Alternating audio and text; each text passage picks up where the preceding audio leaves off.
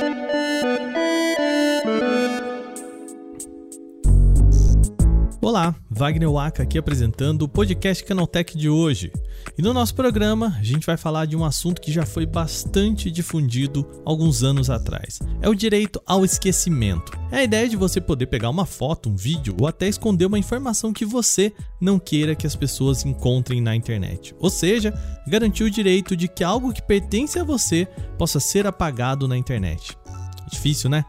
Agora o Google pode estar desenvolvendo uma nova ferramenta para ajudar nessa seara. A novidade facilitaria com que qualquer pessoa pedisse a desindexação de algo da plataforma de buscas. É, a gente comenta também hoje o motivo disso ser tão importante. No segundo bloco, vamos falar de um recurso do iPhone 14. Na apresentação da Apple no último dia 7, a companhia mostrou algumas novidades sobre segurança. Basicamente, o aparelho teria capacidade de detectar se você se envolveu em um acidente e chamaria o socorro para isso automaticamente. Esse que um youtuber chamado TexHex testou essa funcionalidade em um acidente. Sim, ele pegou um carro, claro, sem motorista nenhum, e fez um teste de colisão. E a gente conta aqui se o sistema realmente funciona. Por fim, nosso terceiro assunto de hoje é Starlink. A Ookla, empresa que monitora testes de velocidade em todo o mundo, divulgou um novo relatório sobre as velocidades das redes Starlink. O Brasil aparece como o país com rede mais veloz entre os sul-americanos. Na parte de cima do nosso continente, bom, vou te falar, hein, não são os Estados Unidos os primeiros da lista. Começa agora o podcast Canaltech, o programa que traz tudo o que você precisa saber do universo da tecnologia para começar o seu dia.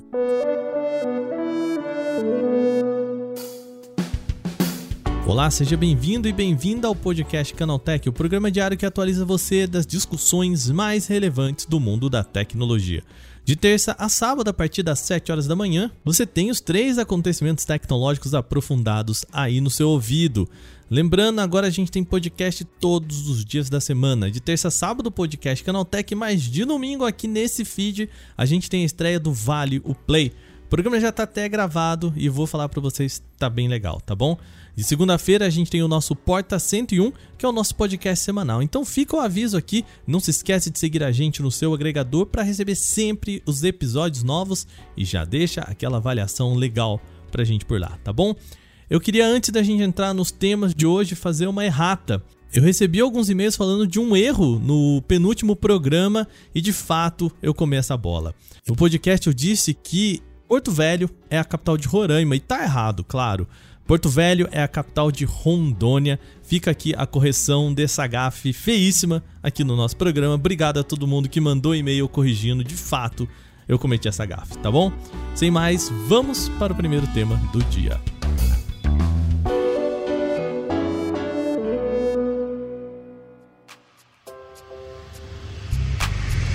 O nosso programa começa com um tema que não é exatamente novo. Você já ouviu falar de direito ao esquecimento? Esse é um assunto que nasceu lá no Parlamento Europeu em 2014 por conta de uma lei com nome semelhante. A ideia é permitir que uma pessoa que tenha passado por um constrangimento online possa simplesmente apagar isso do seu histórico da internet. Essa era a ideia básica, mas não é tão simples assim. Pensa que muita gente agora já nasce em um mundo digital e todas aquelas bobagens que a gente faz quando criança e adolescente já estão na internet. Sorte a nossa de não ter tudo isso registrado. Bom, em um mundo no qual ainda é possível guardar prints, recuperar histórico de páginas em plataformas como o Wayback Machine, a pergunta é: é possível realmente apagar uma história que tenha aparecido na internet? Bom, quase 10 anos depois dessa proposta, ainda é difícil se esconder na internet. Vou lembrar um caso aqui. O jornalista Chico Felite, recentemente, no podcast Além do Meme, contou a história do chamado menino do Bar Mitzvah um garoto de uma família judaica que ficou famoso no YouTube por conta de um vídeo inocente. A sua família havia contratado uma equipe para criar um vídeo em comemoração ao bar mitzvah do rapaz, uma celebração judaica, aos 13 anos de idade. A família usou o YouTube para compartilhar esse vídeo, só que a produção saiu da esfera pessoal e chegou a bater 3 milhões de visualizações, segundo o produtor da peça no podcast do Felite. Um sucesso, né? Só que a família não queria que a criança, então com 13 anos, fosse exposta dessa forma. Isso fez com que os pais recebessem ameaças antissemitas e o garoto fosse reconhecido nas ruas e escolas pelo vídeo que nem queria que fosse divulgado. O resultado disso foi um processo da família contra o Google em 2012, até mesmo antes da discussão do direito ao esquecimento. O caso corre hoje sob sigilo, sendo que a última movimentação que se sabe é de 2016, quando o Google foi obrigado a retirar o vídeo do ar. Mas isso existe? Bom, se você sabe qual é o nome do garoto sobre o qual eu estou falando, fica fácil, bem fácil de encontrar o vídeo original. Claro, não no canal de onde ele partiu, mas de uma centena de outras versões dele colocadas no YouTube e outras redes. É bem fácil achar o vídeo. Existe ainda até uma página em um site que coleciona memes que conta a história do rapaz. Tem lá o seu nome, a, a história, inclusive qual é a última informação que se sabe sobre ele e, claro, o vídeo original. Você já deve ter notado que eu não falei o nome do rapaz e nem vou falar, afinal, é direito dele ser esquecido. Esse é um dos casos que mostra que, mesmo que haja essa possibilidade de você processar o Google e pedir para que as coisas sejam apagadas, ainda é bem difícil. E a pergunta fica: como que a gente garante o direito ao esquecimento? O Google tem uma página dedicada a explicar o que é o direito ao esquecimento e o que você pode fazer em casos como o do rapaz do bar mitzvah que eu citei. Tá, mas se existe uma forma de conter um fato pessoal de ganhar projeção, por que, que ainda é tão fácil encontrar casos como esse que eu citei? O problema é que o Google não faz isso de modo padrão, de modo ativo. Isso é, não existe um time que identifica o que pode ser danoso para uma pessoa e derruba esse assunto nas buscas. Afinal, a empresa não tem uma bola de cristal. No caso do garoto do Bar Mitzvah, a fama poderia ter sido bem recebida pela família. Não é possível saber como isso vai impactar cada pessoa. Desse modo, o direito ao esquecimento é um trabalho ativo da vítima. Isso significa que uma pessoa que queira apagar um momento da sua história online precisa fazer isso manualmente. No caso do Google, atualmente, é preciso preencher um formulário indicando endereço por endereço que você gostaria que não fosse indexado. Ou seja, que não apareça mais nos motores de busca. Você tem que pegar lá URL por URL, mandar para o Google e falar: por favor, tire isso aqui das buscas. Veja bem, o site ainda fica no ar, mas ninguém que fizer uma busca sobre o tema vai chegar até ele. Só que se você tiver ainda o endereço original, sim, pode chegar no site sem problema nenhum. Agora imagina o trabalho que seria para esconder uma série de sites, vídeos e outros produtos de mídia que citaram um garoto que alcançou a marca de 3 milhões em audiência em um vídeo. Pois é, é um trabalho que provavelmente ninguém vai conseguir fazer. Só que agora o Google pode ter dado uma ferramenta a mais para permitir retirar informações pessoais da plataforma. O movimento recente tem mais relação com leis de proteção de dados, mas funciona muito bem para os casos que eu citei, ao menos para evitar que se chegue a informações das pessoas envolvidas. O jornalista Michal Hamann descobriu uma nova ferramenta do Google em desenvolvimento para o que se chama de informações de identificação pessoal, ou PII. Esse novo recurso adiciona uma aba para encontrar os principais resultados sobre você, o tal do Ego Searching. Além disso, é possível já pedir para eliminar os resultados de pesquisa que você considera necessário. E além disso, você pode acompanhar como que o Google está reagindo a isso, se está em análise, se vai apagar ou se mesmo a empresa recusou apagar, dizendo que não tem problema aquela informação ficar no ar. É uma ferramenta que centraliza e facilita esse processo que claramente é bastante custoso de ser feito na mão. Apesar da revelação do jornalista dos prints, o Google ainda não deu uma data para quando essa ferramenta vai chegar ao usuário final.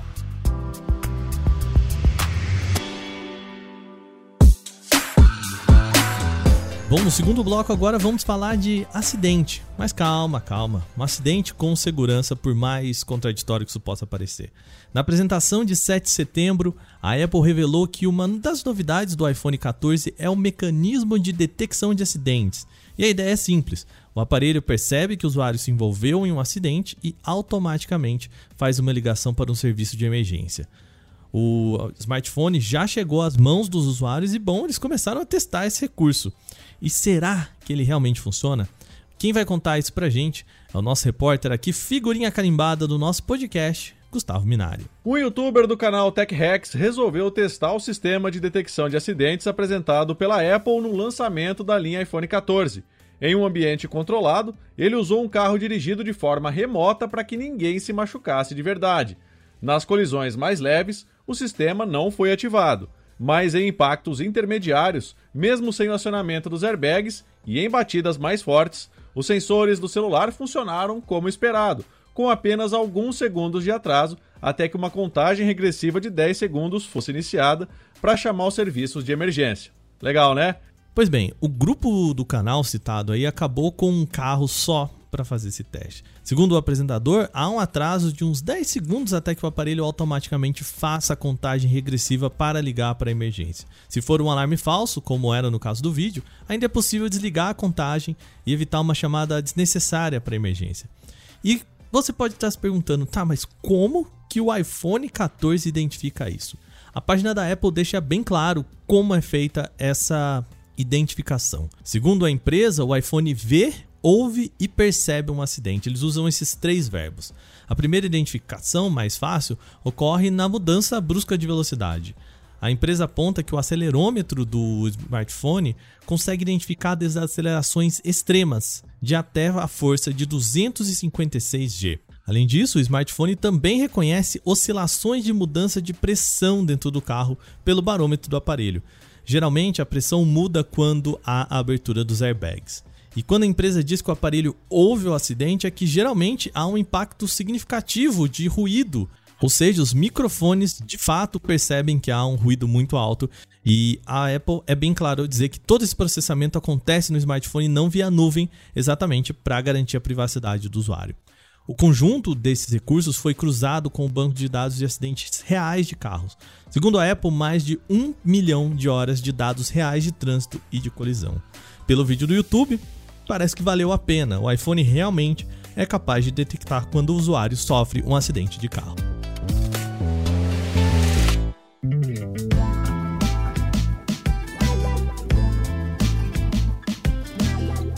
Agora vamos falar de internet. A Ookla, consultora mundial de conectividade, lançou um novo estudo de dados sobre a Starlink, a, o sistema de internet via satélite lançado pela SpaceX. A empresa foi considerada a operadora via satélite mais rápida da América do Sul no segundo trimestre desse ano. Segundo o levantamento, a varredura sobre o desempenho da Starlink vem acontecendo há mais de um ano. E a partir da pesquisa, a firma de consultoria produziu um relatório sobre a eficiência dos satélites durante o segundo trimestre de 2022 na Europa, Oceania, América do Norte e América do Sul. No Brasil, é possível comparar a velocidade da Starlink com a Viasat e a HugsNet, duas das principais operadoras que disponibilizam internet via satélite aqui no Brasil. A análise de dados do Speedtest Intelligence concluiu que a Starlink é o provedor de internet mais rápido via satélite da América do Sul, com velocidade média de download de 128,38 megabits no Brasil e 94,79 megabits no Chile. Para termos de comparação, a Viasat alcança download médio de 48,20 megabits, enquanto a HugsNet chega a um download médio de 7,71 megabits no Brasil. Vale destacar que a Starlink também ficou na frente da combinação entre as velocidades médias de banda larga. Segundo o Speed Test Intelligence, ao somar todas as médias de operadora de internet fixa aqui no Brasil, o download médio ficou em 92,81 megabits, abaixo dos 128,38 megabits da Starlink. O serviço de Musk só deixa a desejar quando se fala em taxa média de upload, já que Starlink, embora tenha ficado acima dos concorrentes, com transmissão de 26,06 megabits, ainda mantém bem abaixo da banda larga. A média da banda larga de upload é de 49,62 megabits por segundo. Bom, agora terminadas as principais notícias de hoje, vamos para o nosso quadro O Aconteceu Também.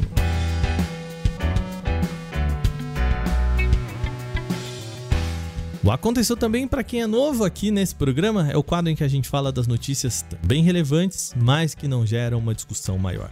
Google confirmou a data de pré-venda dos novos Pixel 7 e Pixel 7 Pro. A pré-venda vai começar no dia 6 de outubro, mesmo dia em que o Google tem o evento marcado.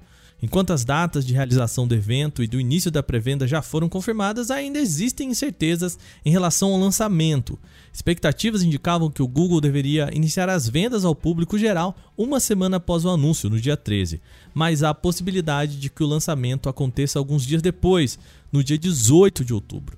Composta mais uma vez por dois modelos premium, a nova geração da linha Pixel estreia em poucas semanas com versões mais parrudas graças ao processador Google Tensor G2, oferecendo o mesmo sensor de 50 megapixels para a câmera principal e sensor de 12 megapixels para a lente ultra-wide. O Pixel 7 Pro é o único modelo da dupla com câmera telefoto. O novo sensor é de 48 megapixels e deve oferecer zoom de alta aproximação para competir com rivais de referência como o Galaxy S22 Ultra. Fãs da série Ted Lasso podem se preparar para comandar o AFC Richmond no FIFA 23. Em uma parceria entre a EA Sports e a Warner Bros., tanto o clube quanto o técnico estarão disponíveis no jogo. No vídeo promocional é possível ver o personagem de Jason Sudeikis entrando em campo, além da participação especial de Brett Goldstein como Roy Kent. Jogadores poderão selecionar o treinador no modo carreira de FIFA 23 para comandar o AFC Richmond ou qualquer time da sua escolha. Também será possível ingressar no time como atleta no mesmo modo. Para aqueles que não estão familiarizados com a série, Ted Lasso conta a história do treinador com o mesmo nome escolhido para comandar o AFC Richmond, o problema é que o personagem nascido nos Estados Unidos não entende nada de futebol e só conhece a versão americana do esporte. Ted Lasso está disponível no Apple TV Plus e conta com duas temporadas. Já o FIFA 23, o jogo chega em 30 de setembro para PC, Xbox One, Xbox Series X, Xbox Series X, PlayStation 4, PlayStation 5 e Google Stadia. A HyperX, marca de periféricos, anunciou uma linha de produtos em edição limitada com a temática do famoso anime Naruto Shippuden. Os novos produtos da marca, que agora pertencem à HP, têm duas variações. Uma é baseada na cor laranja, fazendo referência ao protagonista que dá nome ao mangá e anime, o Naruto, enquanto a outra, com tonalidade em vermelho escuro, remete a Itachi Uchiha, outro importante personagem em uma base sólida de fãs. Tratam-se do teclado mecânico Alloy Origins, o mouse Pulsefire, o headset Cloud Alpha e o mousepad Pulsefire Matte XL. Além das estilizações, como as referências das cores, nenhuma outra característica dos produtos foi modificada. Ou seja, ele é idêntico ao modelo padrão, mas conta com a personalização dos integrantes da Vila da Folha. A Realme deve atualizar em breve a sua linha de aparelhos avançados com o modelo GT Neo 4. De acordo com o informante Digital Chat Station, o dispositivo deve vir com processador Snapdragon 8 Plus Gen 1, a plataforma mobile mais poderosa da Qualcomm até o momento. Isso representaria uma mudança de fornecedora de chips para a linha, já que o GT Neo 3 veio com o Dimensity 8100 da MediaTek. Além disso, o celular ainda deve contar com uma tela de resolução de de 1,5K ou 1220p. É um meio termo entre o Full HD e o Quad HD. Esse painel também pode ter suporte para uma taxa de atualização de 120 Hz e escurecimento progressivo em 2160 níveis. A publicação ainda cita que o Realme GT Neo 4 deve ser compatível com recargas de até 100 watts por meio de porta USB tipo C. Esse valor é um intermediário entre o que é visto nas diferentes versões do GT Neo 3, que vem com suporte para 80 ou até 150 watts. O TikTok começou a banir qualquer campanha de arrecadação de fundos para políticos que seja organizada pela rede social. A iniciativa segue a linha restritiva de conteúdos eleitorais adotada para evitar fake news e manipulações da opinião pública usando influenciadores digitais da plataforma. Em postagem no blog oficial do TikTok, o presidente de soluções de negócios globais, Blake Shandley, diz que serão desativados todos os recursos de publicidade e monetização relacionados a políticos ou partidos. Estão inclusos na conta presentes enviados e gorjetas, inclusive em lives de terceiros, cujo propósito seja financiar campanhas. Contas oficiais pertencentes a governos, autoridades políticas, parlamentares, candidatos e partidos precisam solicitar a verificação da rede social. A medida é necessária para evitar possíveis descumprimentos das regras, que podem levar a penalidades como banimento e perfis falsos que se passam por outras pessoas. Isso deve ser obtido graças a um somatório de inteligência artificial e moderação humana. A Agência Nacional de Vigilância Sanitária Anvisa aprovou na tarde desta terça-feira, dia 20, o primeiro teste para o diagnóstico da varíola dos macacos, a monkeypox.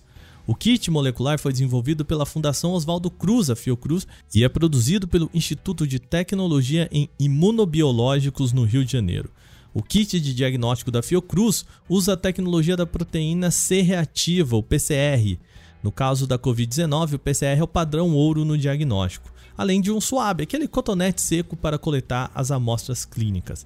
Além da monkeypox, o teste também pode detectar regiões genômicas do vírus ortopox e a varicela zoster, a herpes. De acordo com a última normativa da ANS, testes para a varíola dos macacos entram na cobertura obrigatória dos planos de saúde. No entanto, a resolução pontua que os exames da monkeypox serão somente cobertos quando há solicitação de um médico responsável. Até segunda-feira, o Ministério da Saúde já contabilizava mais de 7 mil casos oficiais da varíola dos macacos aqui no Brasil, incluindo duas mortes. Além disso, outros 5.591 casos são considerados suspeitos. No ranking global, o Brasil ocupa a terceira posição entre os países que mais registraram casos da varíola dos macacos, segundo a plataforma Our World in Data. No levantamento, os Estados Unidos ocupam a primeira posição, com 23 mil 440 casos. Em segundo está a Espanha, que contabiliza 7.037 casos.